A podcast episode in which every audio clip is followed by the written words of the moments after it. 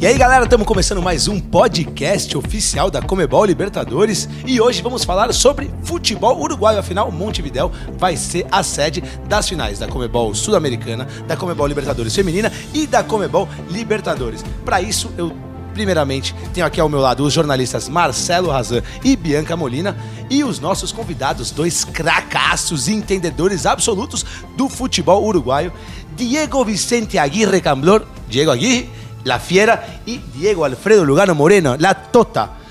Lugano e Aguirre, sejam muito bem-vindos. Futebol uruguaio, um dos mais vitoriosos aí no início, né, do desenvolvimento do esporte, ganhou duas Olimpíadas, ganhou a primeira Copa do Mundo, sediou a primeira Copa do Mundo.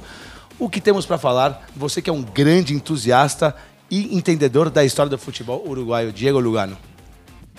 Bom, Voy a agregar a você eh, primera Copa América, primera Libertadores, primer Mundial de Clubes, primer Mundial de Selección, única Copa de Oro que se llegó. Entonces, Maracaná. Eh, bueno, Maracaná no fue primero, né? Fue, fue, único Maracanazo. Mas, deixa ahí, deixa ahí también. Creador da, Uruguay fue fundador y creador de la Comebol, fue creador de la Copa Libertadores, fue organizador del primer Mundial FIFA. O sea, una historia este, que, que fala por sí sola, ¿eh? Y como, como siempre falamos, este, eh, esa esencia, esa cultura futebol de mi país es única. Eu tive a sorte de recorrer o mundo com o futebol.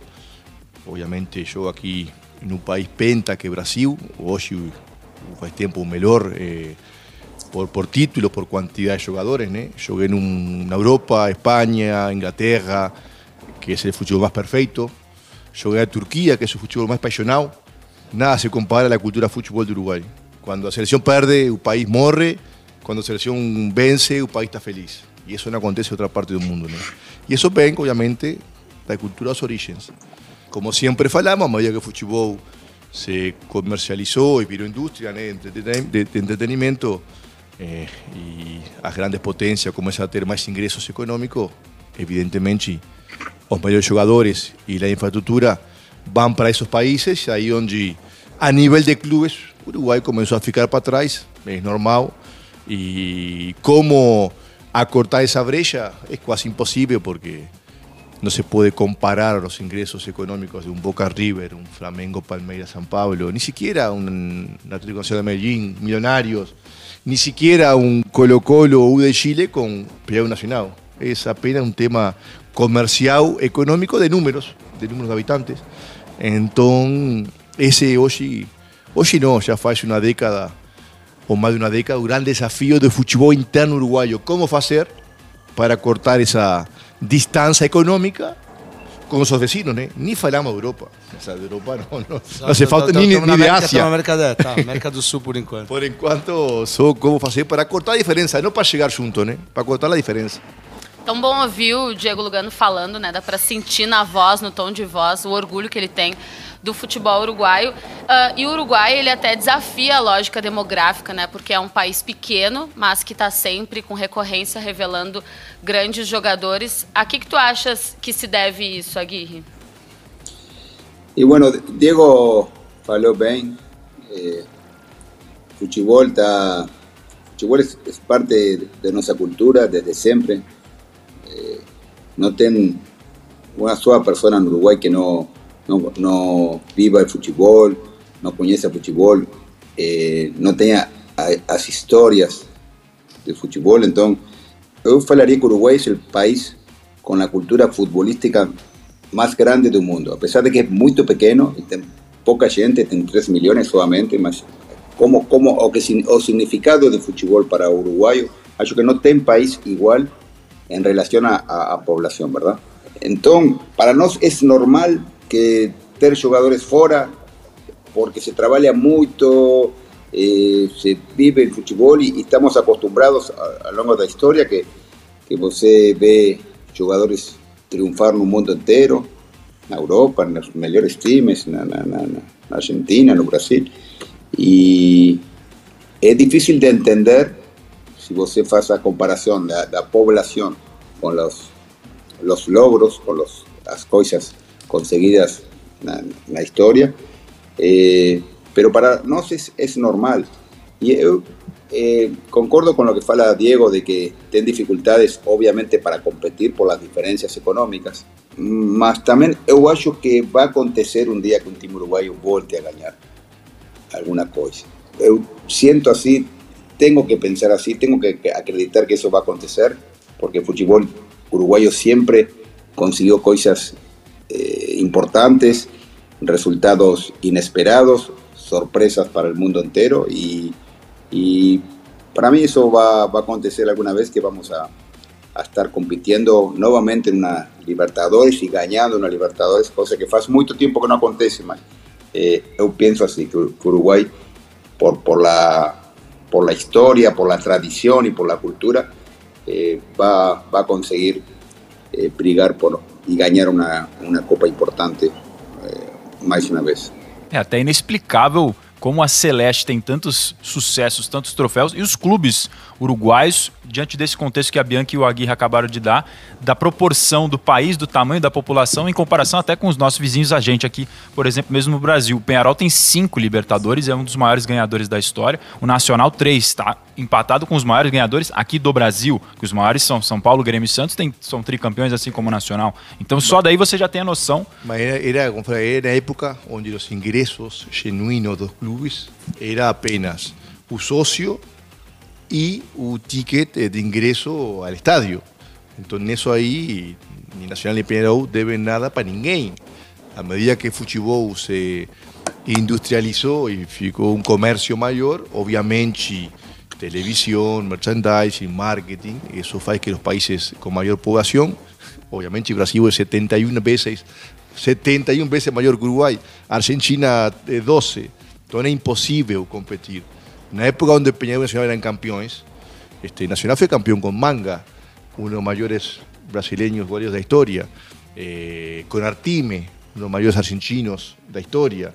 Peñarol foi campeão com Spencer, o maior equatoriano da história, com Joya, o maior junto Guerreiro, peruano da história. Então, tinha essa potência para trazer é o que hoje é o futebol brasileiro, né? Que traz um Rascaeta, um Guerreiro, enfim. Acho que o assunto obviamente econômico, né? E, e contra isso é muito difícil é, competir. Agora, o, o, Diego Aguirre tem uma história muito ligada ao Penharol, você ao Nacional, mas vocês se conheceram mais intimamente no Plaza Colônia, né? É, como é que foi isso em 2002? Um como treinador, outro como jogador. Como é que foi receber o Lugano jogador lá, o Aguirre?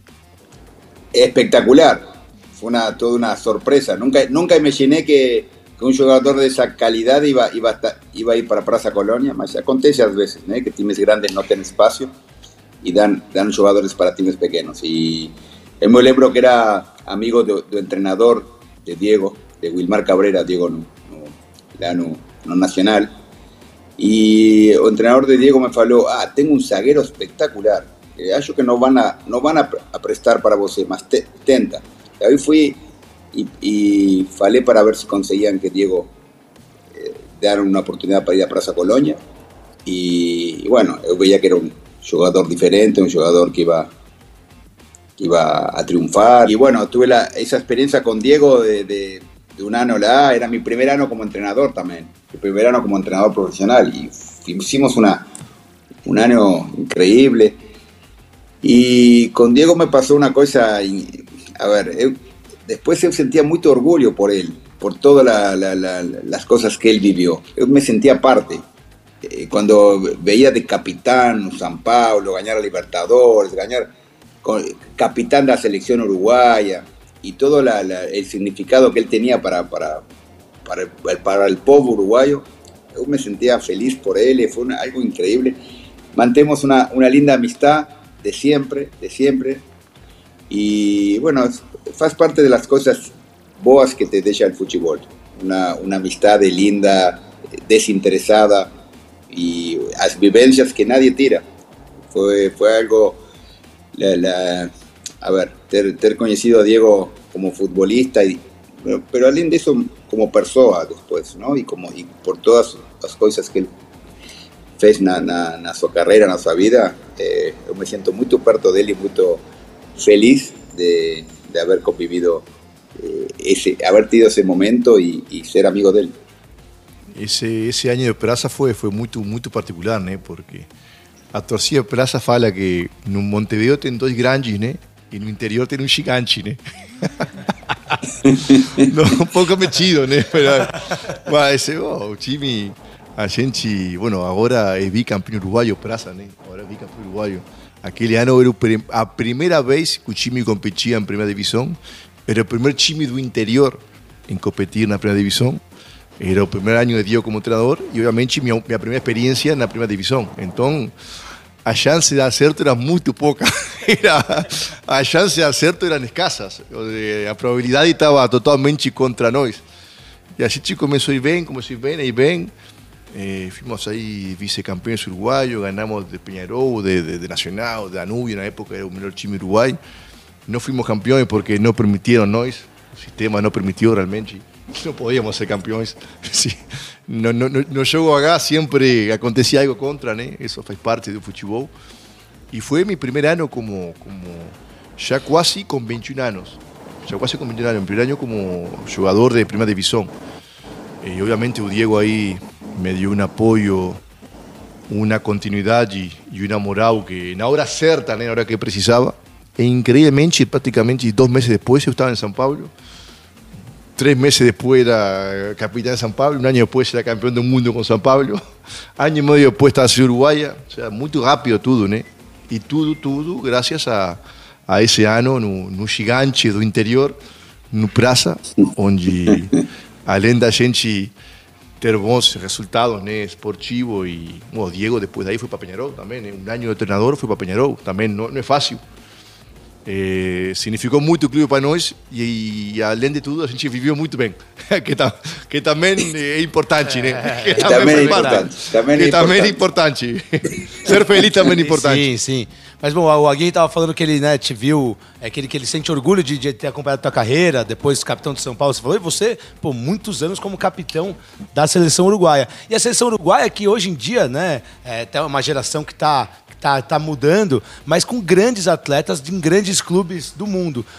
E, assim, eu posso estar muito equivocado, mas no, na minha cabeça, de, de, antes dessa geração, acho que talvez o maior nome tinha sido o, o Obdúlio Varela, da, pela seleção do Uruguai. Quem foram os grandes nomes da, da, da, da seleção uruguaia, grandes uruguaios que jogaram pelo mundo? Eh, antes, no, tem um montão, um montão. Eh. Desde Francesco, ele, eh, ídolo en todos lados, Rubén Sosa, ídolo en todos lados, este, sei lá, Hugo de León, mesmo, Rodolfo Rodríguez, Pedro Fernando Virgilio, Morena. Fernando Morena, eh, Pedro Virgilio Rocha, eh, Cubillas, Cubillas, Cubillas, ídolo, sí, Cubillas, Cubillas. en- en- ídolo en Paraguay, River, Barcelona. No, siempre teve, siempre teve este enorme yo uruguayo, lá, eh, Matosas, en fin, el Pato Aguilera. Os brasileiros lembram bem do Varela não, e do. Guija, né? No, sí, no, no, cosa, no, una mas teve. Una cosa, es verdad que teve muchos jugadores muy bons y, y- e ídolos, pero con las características de capitán, de, de líder, a eso a eso que se refieren. No, no teve tantos. Eh, Diego eh, lembraba de los grandes capitanes de la historia, por su, por su jeito, por su forma de jugar, por su, no sé, por su fuerza o por, su- porque, o, lo que transmitía dentro de campo. Eh, muchos de los jugadores que no- nombramos eran de mucha cualidad, mas no tenían esa personalidad o ese liderazgo que Diego marcó en, en- en una década la, la selección de Uruguay. Por eso él, él ficó tan, tan, con tanto reconocimiento y, tan presente. Entonces fue un, gran capitán. Este, también lembro de Paolo Montero, también, que fue un capitán importante, con personalidad, con, con, historia.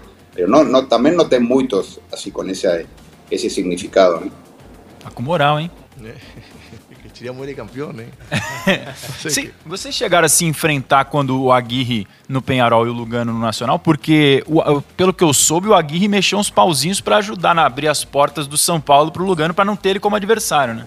Eu não queria ele em frente. Eu queria, não queria como rival, queria longe, queria no Brasil. La- eh, eh, realmente la historia, la verdad historia porque yo llegué a San Pablo después por Diego.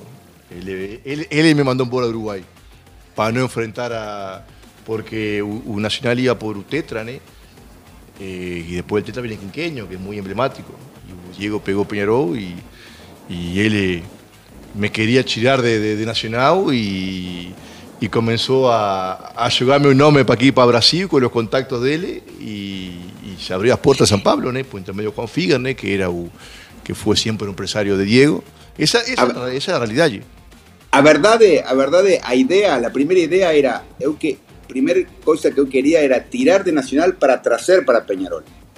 Eu eu queria a ver si era posible conseguir que saia de Nacional para venir para Peñarol. Mas como eso no fue posible, deixamos fora do Uruguai, que estava, estava longe melhor. Coisa que nunca faria, né? Este, mas, este, mas na época, como eu, eu não tinha muita continuidade mesmo em Nacional. Eh, y, y venía de, de un gran ano en, en, en- en Colonia, tinha que aproveitar ese, ese, ese momento, né? ese, ese, ese, auge que, que, que en el fútbol es muy efímero, né? Eh, dura pouco tempo. E realmente, na verdade, eu fiquei sabendo com o tempo, ele nunca, fa- sequer ele nunca falou para mim. Eu fiquei sabendo depois com o tempo, né? Porque o Juan Figueiredo contou, porque o presidente de São Paulo, o Marcelo Portugal Gouveia, contou para mim, né? É, chegou, como, chegou como o jogador do presidente. É, mas- Ninguém mas- entendeu por que, que é, veio esse, moleque o- uruguaio. o- o- a recomendação era Diego.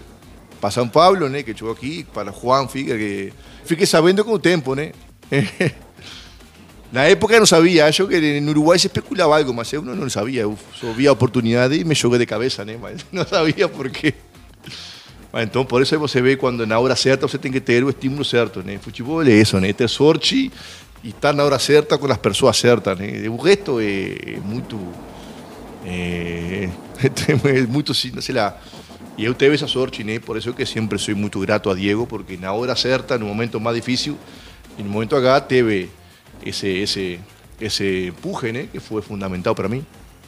A gente está nesse podcast especial falando sobre futebol uruguaio. Bom, futebol uruguaio ele é muito conhecido por ser um futebol aguerrido, de força, de imposição física, até de catimba, né? A gente, eh, eu pelo menos, eu sou a mais jovem aqui dessa roda, eu cresci ouvindo sobre isso, inclusive com comparações de onde eu venho, né? Que é o futebol gaúcho. Como vocês recebem isso e ainda nos dias de hoje, né? A gente sabe que o futebol está mudando muito, os jogadores estão ficando cada vez mais técnicos, mas parece que essa imagem do futebol uruguaio ela não se perde. Sí, yo que no, nos no tenemos que perder nuestra esencia. Nuestra esencia no podemos mudar, eh, no podemos jugar como... No, no, no sentimos el fútbol como sienten los europeos o, o- o brasileños mismos. Somos diferentes, somos más, eh, más de pegada, más aguerridos. Obvio que tenemos mucha cualidad, mas no podemos perder las cosas que son que nos identifican y, y que es eh, el, eh, a, a luta, el, el- el sacrificio, a entrega total. Eso, eso para mí eh, faz a diferencia en, en algunos momentos. Obviamente calidad individual y de juego tiene que tener, mas Uruguay se identifica también con, con ser times este, que, que lutan siempre, que son mentalmente fuertes y, y muchas, muchas cosas en la historia y en juegos decisivos acontecieron por esa, esa mentalidad y esa determinación que tienen los, los uruguayos eh, a lo largo de la historia. Você tocou um tema muito sensível, muito sensível, que hoje é o grande debate em Uruguai, né? Porque, obviamente, por a cultura futebol que nós temos, eu, eu acredito que seja isso, por a paixão que temos por futebol, sentimos diferente o futebol. Sentimos diferente, não jeito. A gente eh, não joga um jogo, a gente eh, compite um jogo, a gente guerreia um jogo. A gente não, não desfruta jogar. A gente vai a um campo para sentir sofrimento e vencer de qualquer jeito. É a história nossa, né? Dito esto, sempre ter grandes jogadores de futebol, técnicamente excelentes, eh, mas algo aí de vergonha esportiva que vai um pouco além do normal. Lo mesmo, minha experiência no mundo, eu teve no vestiário com jogadores de todas partes do mundo, de todas, eh? nada se compara a, um pouco lo que sente o uruguaio. Que eu sempre falo, eu sempre falo sobre a seleção, e muitas vezes o povo não está a escutar, que joga contra, joga contra, porque você lê uma carga, não sei de que, há como uma responsabilidade histórica, uma paixão, e o futebol não é um esporte onde você tem que ter movimentos ágeis, eh, rápidos, tem que estar lúcido, leve, eh, que tomar decisões em milésimas de segundo, e quanto mais leve você tem, melhor. Aí onde o brasileiro, por exemplo, tira vantagem, o brasileiro sempre está leve, está light, então joga de outro jeito. Nós não podemos, não conseguimos. Intentamos imitar y da errado, no está con esta esencia. Y hoy es un tema de debate increíble en un país, porque hoy Uruguay tiene jugadores muy técnicos, que juegan Real Madrid, Barcelona, eh, Juventus, Manchester, Atlético. Perdimos a Argentina, o time fez quatro faltas no jogo. Tomou zero cartão. Fora da Foi característica. um debate mundial. Como é possível perder com a Argentina Eh, e que um argentino não ter eh, ensa- insanidade mínimo. E o futebol se mudou. É outro futebol. Você vai jogar a Bayern Munique e, e não faz faltas. Vai jogar em Madrid, Kroos, Modric. Mas, mas nós ainda debatimos isso. ne, ne. É me, incrível. me deja dar un aporte. De lo que fala Diego, de lo que fala Diego. Yo recibo una información, dice, eh, de, de Internacional, ¿no? El time ahora, Internacional de Portalera, dice. Entre todos los times do Brasileirão, de ahora 2021, Inter es el primero en desarmes, el primero en faltas cometidas, el primero en cartones amarelos y el primero en cartones vermelhos. Te orgulha? No, no, no es un orgullo, no es un orgullo, pero es una característica. No, no, no podemos pegar más vermelho, no, está mal. Mas eh, yo me siento identificado porque somos un time agresivo. Acho que no tenemos mucho que ver en eso. Ah, También la característica de los gaúchos es más, tal vez, aguerrida que el resto de Brasil. Mas es una, una- un dado de la realidad, que no me siento orgulloso. Mas, eh, Eh, hoje, hoje esse grande debate en Uruguay es increíble, el grande debate. ¿Cómo? No, no es que perdimos y por qué no generamos situaciones por el corredor, por qué no viramos de frente, y por qué no, no hicimos un drible, una caneta. ¿Cómo no batemos cara? mas está mal, Quer, quer, quer fazer parte da mas está mal, né? mas está bem também. então, é Si difícil no. entender. si Futebol perdemos mudou. eso, Claro, mas aí, ca- qual é o equilíbrio aí? E, e nem eu, como capitão, vezes não sabia. Eu não sabia como, como equilibrar acho isso. que Não sabia. Diego, acho que también que, que el, el VAR está atrapalhando. Claro, el VAR, eh, você faz una cosa y después vuelta para atrás y, y, ah, você fe- y ahí perdemos algunas... Uma coisa é ser competitivo e agressivo que não vai ser violento. É diferente. Ser competitivo agressivo é, é- é chegar junto, dividir a jogada, respirar a nuca do adversário, sei lá. É diferente ser violento. Violento pode ser o cara mais técnico que deixa um pé encima quando alguém vai, vai marcar e quebra alguém. Por exemplo, eu sempre falo e fica muito bravo comigo. O cara mais violento que eu joguei se chama Alex de Souza técnico, exquisito, cara que.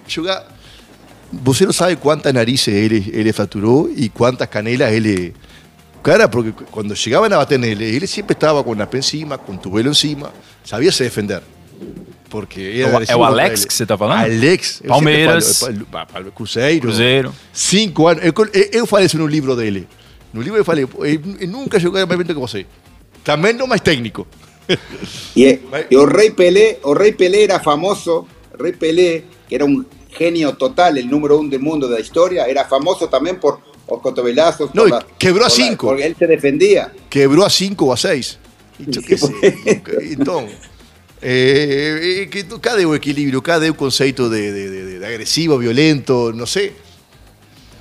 Bom, a gente falando de futebol uruguaio, mas como é que, qual que é o momento do futebol uruguaio hoje em dia, né? Porque a gente fala muito de Penharol e de Nacional e tem outros clubes aí também com protagonismo. A gente falou agora do Plaza Colônia, tem, tem La Violeta, que é o Danúbio, o Wanderers, o Atlético Fênix, tem algum outro clube que vocês destacam? E como que tá o campeonato uruguaio? Porque né, começou uma decadência na década de 90, o Penharol deu um respiro ali em 2011, 2012.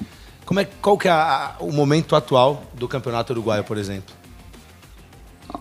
E Eu eu puedo, eu- a ver, eu, eu faz muitos anos que estou fora, eu já, os últimos 10 anos eu estive fora do Uruguai, então não, não, não consigo falar muito, mas obviamente que tenho todas as informações e o futebol uruguaio sempre é competitivo e sempre vai, vai ter jogadores, mas acho que estamos em um momento de dificuldades, dificuldades econômicas, de orzamentos y el fútbol uruguayo está en una reconversión. Estamos sufriendo todos los, los times y tal vez el nivel de la competición está, está por, por baixo de, de, de años anteriores. É um pouco a briga, inclusive dos jogadores da seleção, né?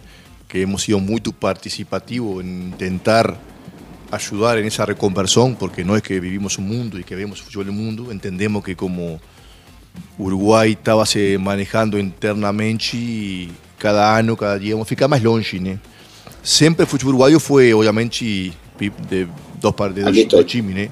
Nacional Piero acaparam 90% do, do, país. Então, os times pequenos, muitas vezes, eh, não têm força para eh, crescerem e para, obviamente, competir a um nível necessário para fazer justamente Nacional Peñarol ser melhores para ganhar deles.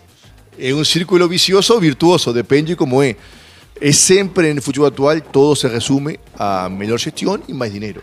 Para isso você tem que atacar justamente a essência que são é como os clubes e a federação comercializa o patrimônio que tem, que em Uruguai nas últimas décadas se fazia de um jeito muito, muito ruim, muito precário, e isso prejudicou muito, por isso que o jogador da seleção, inclusive, foi muito participativo na mudança nesse aspecto, tentando que os times tenham melhor orçamento, melhor estrutura, melhor gestão, porque entendemos que é o único jeito de competir, já nem sequer vencer como antes.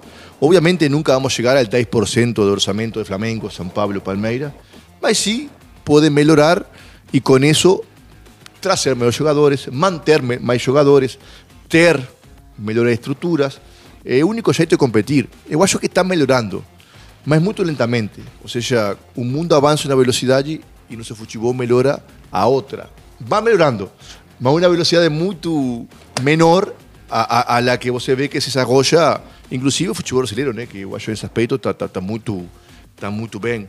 É uma luta que os jogadores hemos portado una, una bandera y estamos muy interiorizados y muy interesados y, en que el fútbol melhore porque somos nosotros que, entendemos, que, que, que sufremos. Cuando vos se fala, fútbol faz 20 años que no vence nada Uruguay, cuando todo mundo fala, entonces eh, estamos con esa, con esa causa.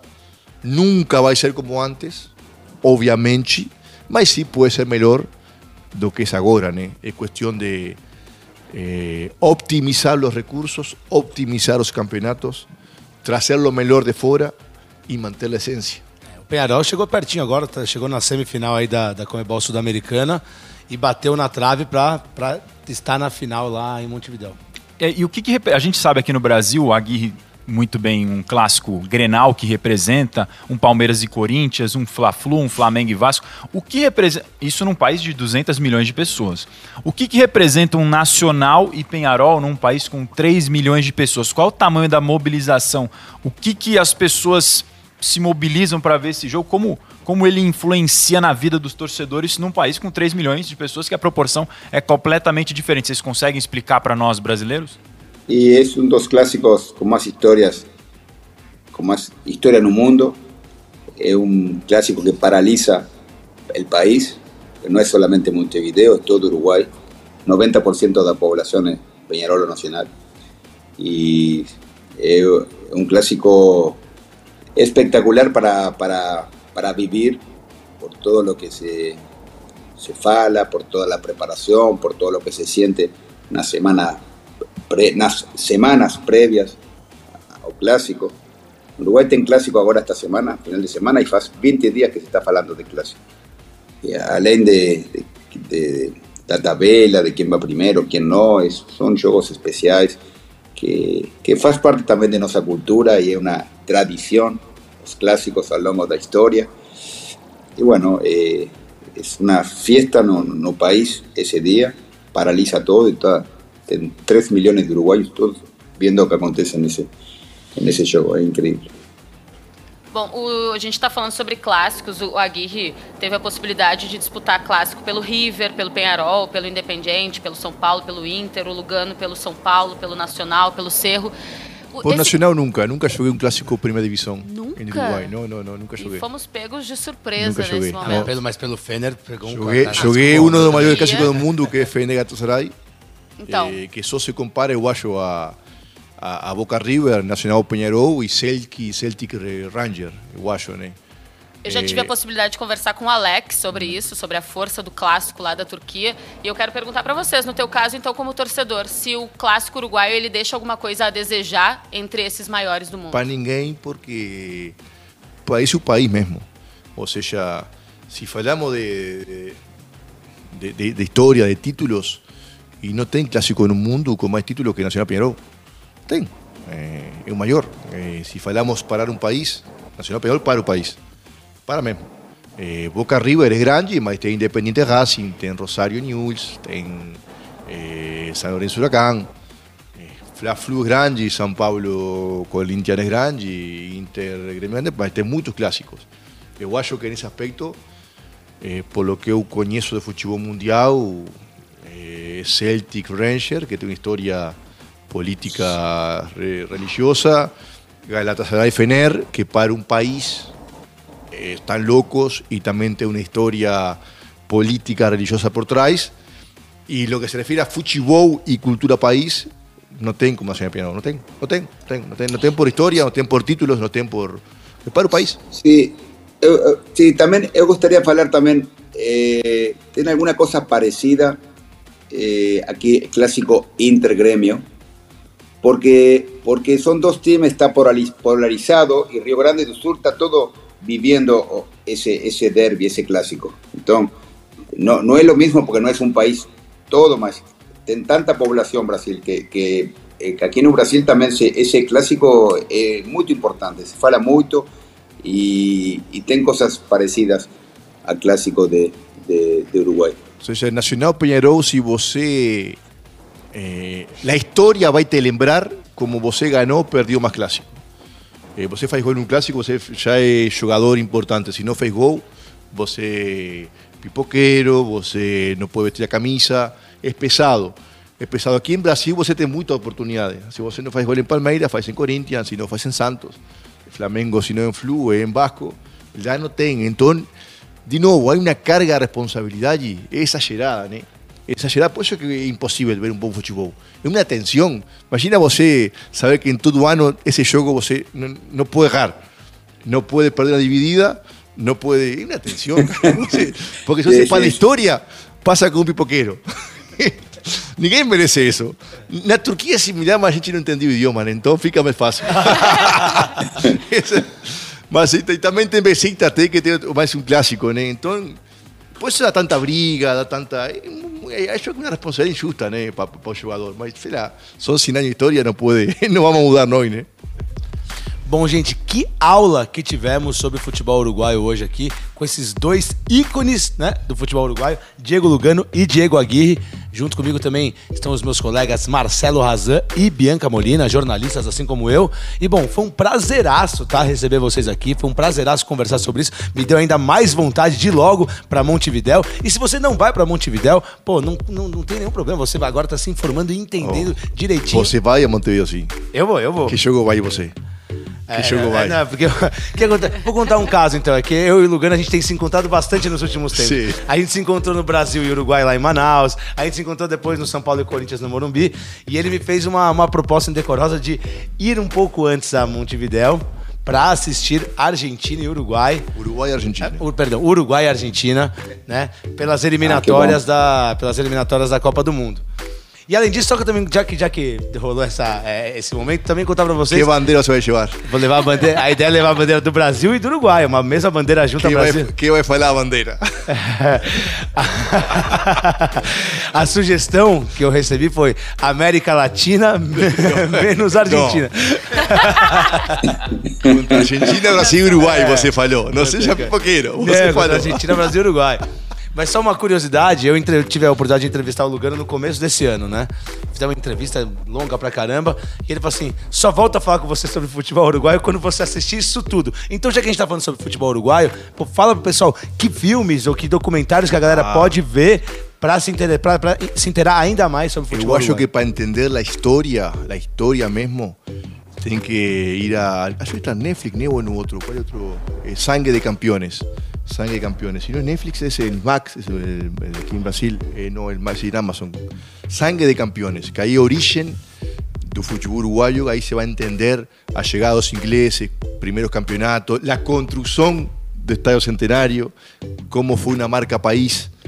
Acho que para entender la historia, después tem outro como menos bons para você também, eh, que es Maracaná o Maracanazo, que fala o que atrás do título. O sea, jugadores uruguayos nunca, nunca, nunca, nunca este, conmemoraron ese título en respeto a, a los brasileños. Mas atrás de eso tem toda una historia de, de, de Bastidores. de bastidores, de, de, de, de profissionalização do futebol uruguaio, defesa dos jogadores. Quem Enfim, foi o jogador que depois do Maracanaço saiu pra beber no bar junto com os brasileiros? O capitão, o Dúlio Varela. O Dúlio Varela saiu no bar pra beber e com, junto com os brasileiros É. que estavam É. Isolados. desolados. Sí. Então, Sangue de Campeões, esse é muito bom para assistir. Muito, são duas horas muito bom, porque aí vê a origem de, de, de, de- de- de como começou a história do futebol em Sudamérica, que começou por Uruguai, quando o Brasil ainda nem, nem competia, né? ou competia e não. não. E Uruguai já viajava a Europa, já, era, já construía um estádio, já era campeão do mundo. Maracanazo está é bom. Y, y otro que ya más actualizado es el, mm, el Mundialito de 80, que también es interesante, porque fue una dictadura, como Uruguay organizó único mundial o mundialito entre todas las selecciones campeones del mundo. Maradona, Zico, Sócrates, está fantástico también es ahí, está muy bom. Boa. Con sangre de campeón el primero, este, Maracaná obviamente, aunque los brasileños van a Maracanazo. menos y Mundialito do 80. São, assim, duas horinhas interessantes. Estamos 100% equipados agora, com guia, cinema, cultura, comida, futebol. Não Con falta todo, nada. Guirri. No- no puede ter más información de Uruguay que, que, que dimos. Então, show de bola. E além disso, o nosso podcast aqui, né? Conteúdo exclusivo da Comebol Libertadores. Pô, você aí em casa, curta, compartilhe com quem você quiser. Foi um prazeraço ter vocês aqui. Até a próxima.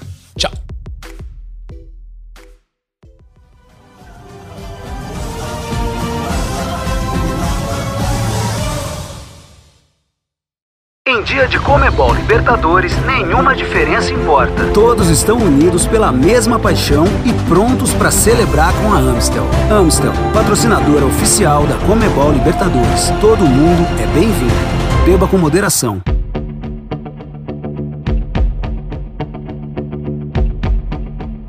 Adeus, ano velho. Feliz ano novo. É, você que tá nesse clima já de mudança de 2021 para 2022, esse ano tá acabando, então chegou a hora da gente fazer aquela retrospectiva aqui no show da Comebol Libertadores, um oferecimento da Amstel. E já para começar logo de cara, não tem como falar, né? Pensou em Libertadores mais 2021 igual Palmeiras.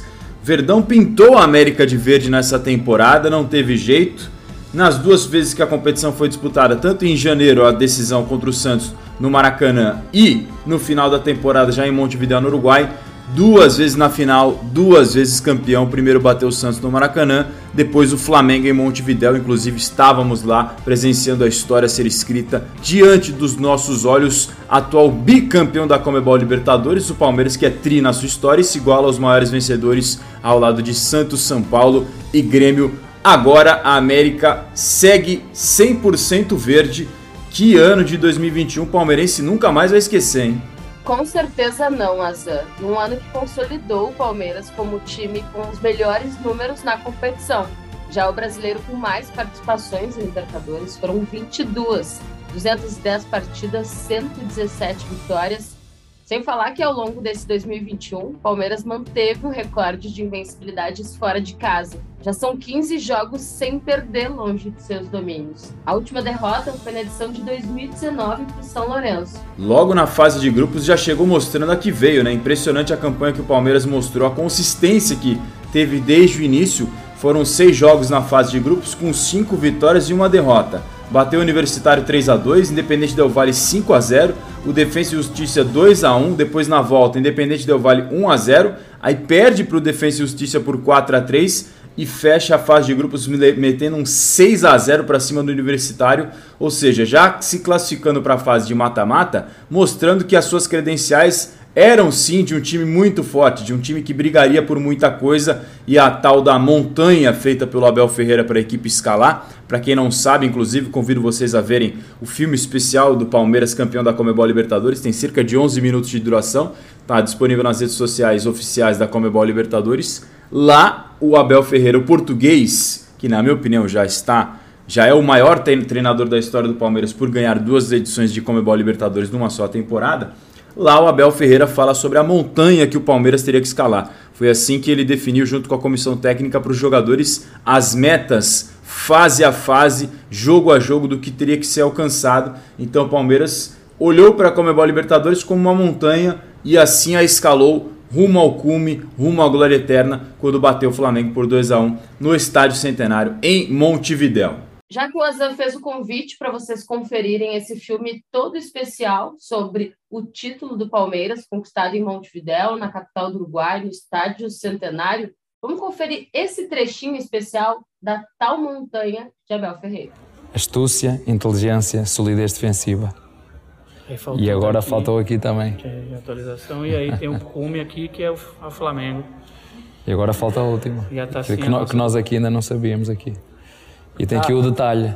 Você lembra o ano passado que falamos que eu ah. disse que havia um espaço ainda para meter uma placa? Quem sabe se não era do Palmeiras Você outra vez? Foi esse momento em que eu disse ele está confiante de que a gente vai voltar aqui.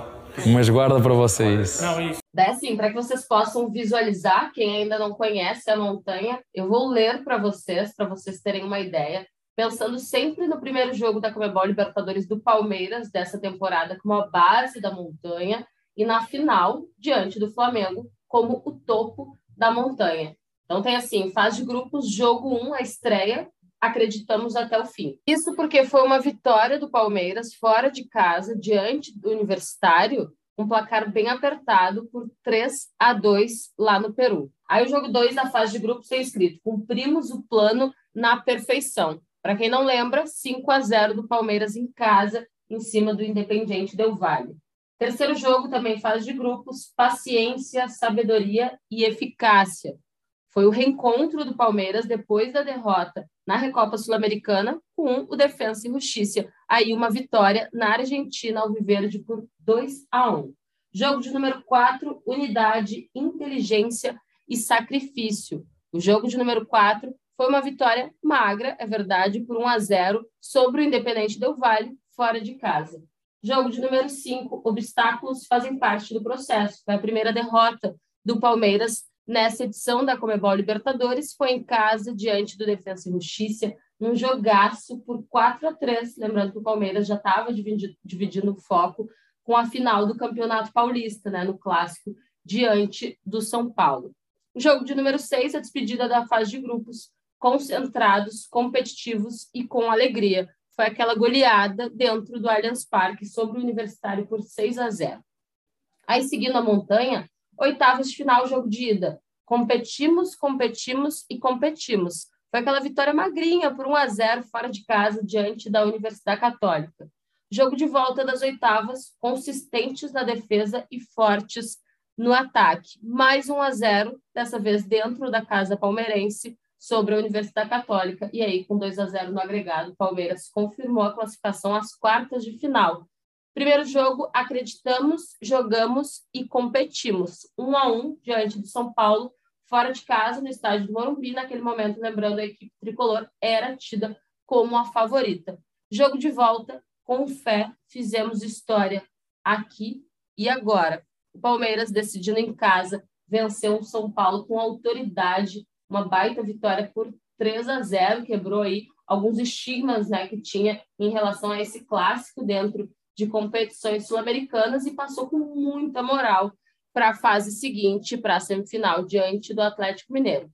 Daí, seguindo o restinho da montanha, primeiro jogo da semi, astúcia, inteligência, solidez defensiva. Né? Falando daquele 0 a 0 no Allianz Parque, um dos jogos mais emblemáticos dessa temporada do Palmeiras dentro da Comebol Libertadores. Segundo jogo, controle emocional, cabeça fria e coração quente. São coisas que o Abel Ferreira fala muito, né, desde que ele chegou ao Brasil para comandar o Palmeiras. Aí o segundo jogo, um a um, no Mineirão, com a torcida do Atlético Mineiro apoiando, lembrando que nesse momento, até esse momento, o Palmeiras estava jogando sem a presença do público em São Paulo, né? Então foi decidir uma vaga para uma final fora de casa contra o badalado time do Atlético Mineiro, com o apoio da torcida rival e ainda assim conseguiu avançar à grande final. E lá no tiquezinho da final, no topo da montanha do Abel Ferreira tem para a eternidade, porque de fato o Palmeiras uh, deixou para a eternidade essas duas conquistas em menos de 10 meses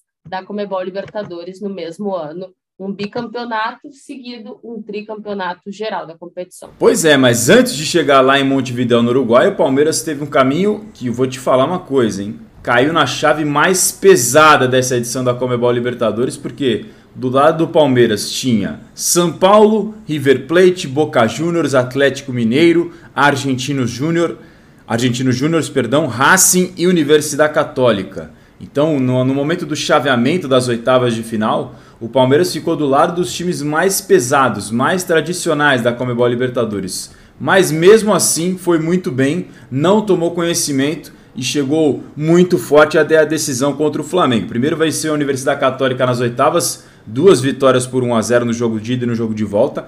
Nas quartas, um clássico contra o São Paulo, choque rei. O São Paulo sempre tinha uma vantagem histórica no confronto direto de mata-mata com o Palmeiras na Comebol Libertadores, mas neste ano de 2021 a história mudou. Parece que o jogo virou, não é mesmo?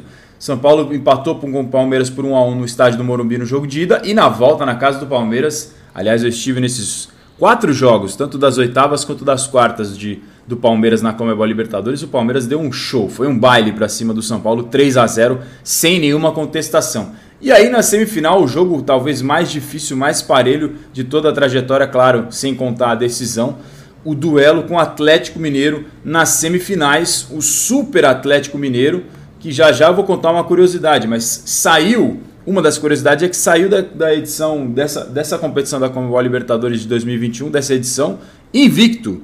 Foi eliminado sem perder nenhuma partida. O Palmeiras empatou em casa por 0 a 0 com o Galo e no jogo da volta no Mineirão, um empate por 1 a 1 deu a classificação ao Verdão por causa do critério de, de gol fora de casa, aquele gol marcado pelo Dudu definiu o empate por 1 a 1 e assim o Palmeiras carimbou o seu ticket, a sua passagem rumo a Montevidéu. E eu estava falando do Atlético Mineiro, a curiosidade é justamente essa: o time saiu da competição sem perder nenhum jogo. Impressionante como o time do Cuca mesmo sem perder partidas, acabou sendo eliminado justamente pelo critério do gol fora de casa.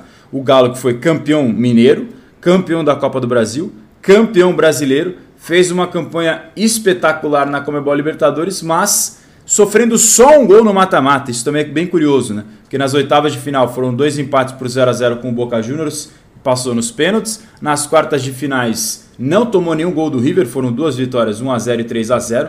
E aí na decisão na semifinal, na verdade, né, não na decisão, no segundo jogo da semifinal contra o Palmeiras. Primeiro duelo 0 a 0 o segundo jogo, esse golzinho do Dudu foi o único gol que o Galo tomou no mata-mata da Comebol Libertadores, suficiente para eliminar a equipe do técnico Cuca e tirar o sonho de conquistar o bi da Comebol Libertadores depois da, da épica história que foi construída em 2013 ao som do Eu Acredito da torcida do Galo que embalou aquela campanha que ficou marcada pelo São Vitor canonizado, goleiro hoje parte fora de campo da gestão do Atlético Mineiro. Claro que nessa retrospectiva a gente fala mais do campeão Palmeiras, mas esse Atlético Mineiro é um time que realmente merece uma menção honrosa por tudo que apresentou ao longo da temporada. E na Libertadores se despediu de fato só para o time que viria a ser campeão. E como tu bem falaste, passou por Boca Juniors e River Plate sem levar um golzinho sequer nas duas partidas contra cada um. Um time forte, com nomes como Hulk, Nacho, Everson, Savarino, Zarate, Jair, Arana, comandados por Cuca e uma bela Libertadores decidida no detalhe, é verdade, que nesse caso, no caso desse confronto, pesou a favor do Palmeiras e das estratégias de Abel Ferreira no último instante antes da grande decisão. E a final é um capítulo à parte, né? Desde 2019 a final é disputada em edição única na Comebol Libertadores. O Flamengo venceu a primeira contra o River Plate no Estádio Monumental em Lima. O Palmeiras venceu a segunda contra o Santos no Maracanã com um inesquecível gol do Breno Lopes já nos acréscimos do segundo tempo, depois do mesmo Cuca, que era técnico do Santos, agora técnico do Galo, sempre chegando em duas finais, em finais e em semifinais, perdão, em, em espaço muito curto de tempo. O Palmeiras levou na edição única de 2020, disputada em janeiro de 2021. E agora o Palmeiras venceu o Flamengo no Estádio Centenário em Montevidéu por 2 a 1 numa final cheia de mudanças, de reviravoltas, de alternativas e com muita emoção. Foi um bom jogo disputado no Estádio Centenário, em Montevidéu. Torcida do Flamengo, em maioria, na, na, na presença nas arquibancadas. Mas no grito, a torcida do Palmeiras deu show, deu aula sobre torcida. A torcida do Palmeiras foi bem demais no seu espaço, preencheu, não, não lotou o seu espaço inteiro. A torcida do Flamengo, em número, foi bem maior, né? Dava pra gente falar que estava dois terços do estádio, do estádio centenário, preenchido por flamenguistas, por rubro-negros, que quando cantavam faziam um barulho absurdo, mas os palmeirenses conseguiram manter o, a entonação ali, o canto, durante a maior parte do tempo, claro. Saiu na frente rapidamente com, com um gol logo no início do Rafael Veiga, isso ajuda. Depois o Gabigol empata. E na prorrogação, o fatídico lance que marcará para sempre as trajetórias de Andréas Pereira e do Daverson, mais um herói improvável, mais um herói iluminado do Palmeiras para decidir uma Comebol Libertadores. O Andréas Pereira acaba falhando na saída de bola, cai no chão, dá um passe para trás que vira uma assistência para o Daverson sair na cara do Diego Alves bater cruzado e definir Palmeiras 2, Flamengo 1. É hora de superação. É hora de deixar a vida em campo. Olha o Andréas Pereira. Falhou. Daverson na cara do gol. Bateu. É gol do Verdão.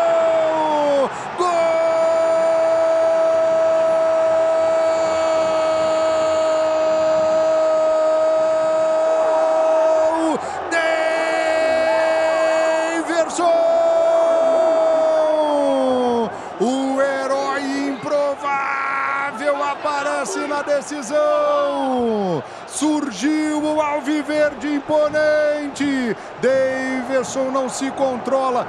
Ele chora, ele é criticado. Muitas vezes ele é menosprezado. Mais um, mais um capítulo importante cravado na história da época competição do nosso continente, a maior de todas, né? E sempre que a gente lembrar de 2021, lembraremos do gol do Daverson com esse, com esse erro do Andréas Pereira que acabou culminando com o bicampeonato seguido da Comebol Libertadores do Palmeiras, o terceiro em toda a sua história. Além de poder viver essa experiência de ver a decisão de pertinho ali no Estado Centenário, foi muito bom. A gente fez uma programação especial da Comebol Libertadores masculina, feminina e também da Sul-Americana. Chegamos praticamente duas semanas antes da, da decisão do dia 27 de novembro lá em Montevidéu, porque fizemos a cobertura da final entre Atlético Paranaense e Red Bull Bragantino, título do Furacão com gol laço do Nicão de voleio. Depois a cobertura da final do Corinthians, campeão para cima do Santa Fé. É... E, claro, posteriormente a decisão entre Flamengo e Palmeiras, Palmeiras e Flamengo. Muito legal foi ver também o clima na cidade, claro, cada semana de uma maneira distinta. Na primeira semana, com maioria de torcedores do Atlético Paranaense nas ruas de Montevidéu. Depois, da segunda semana, que antecedia a decisão da, da Comebol Libertadores, com maioria de rubro-negros pelas ruas, mas o povo muito gentil, muito amável, a comida é uma delícia, né? Churrasco, ó, vou te falar um negócio. O que a gente comeu bem, bem em Montevidéu, hein, Bia Camolina? Não tá escrito.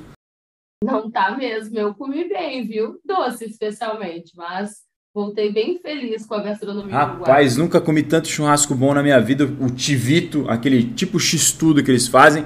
Peguei algumas das dicas que o Diego Aguirre e o Diego Lugano deram pra gente aqui no, na, nas prévias dos podcasts oficiais da Comebol Libertadores, quando a gente trouxe a dupla de uruguaios para passar um mapa da mina pra gente ir só nas boas por lá. E dito e feito, muito bom. Pudemos conhecer o estádio do, do Nacional, o Gran Parque Central, que foi o palco da decisão da Comebol Libertadores Feminina. Eu, particularmente, tive a oportunidade de ir no, no Campeão del Siglo, estádio do Penharol, onde o Flamengo fez os seus treinamentos nos dias prévios à decisão da Comebol Libertadores e, claro, o Estádio Centenário com dois jogos, tanto da final da Sul-Americana quanto da final da Libertadores masculina. Estava espetacular, foi reformado é, questões específicas para a decisão, para receber a grande decisão da Comebol Libertadores. Estava muito bonito, estava cheio o estádio, um clima muito legal. E é gostoso porque a decisão da Comebol Libertadores com partida única nos dá a oportunidade, pelo menos no estado de São Paulo, a gente não tem mais esse clima de duas torcidas dividindo um estádio quando é um jogo clássico, né? Porque a torcida visitante não pode ir, é só torcida única.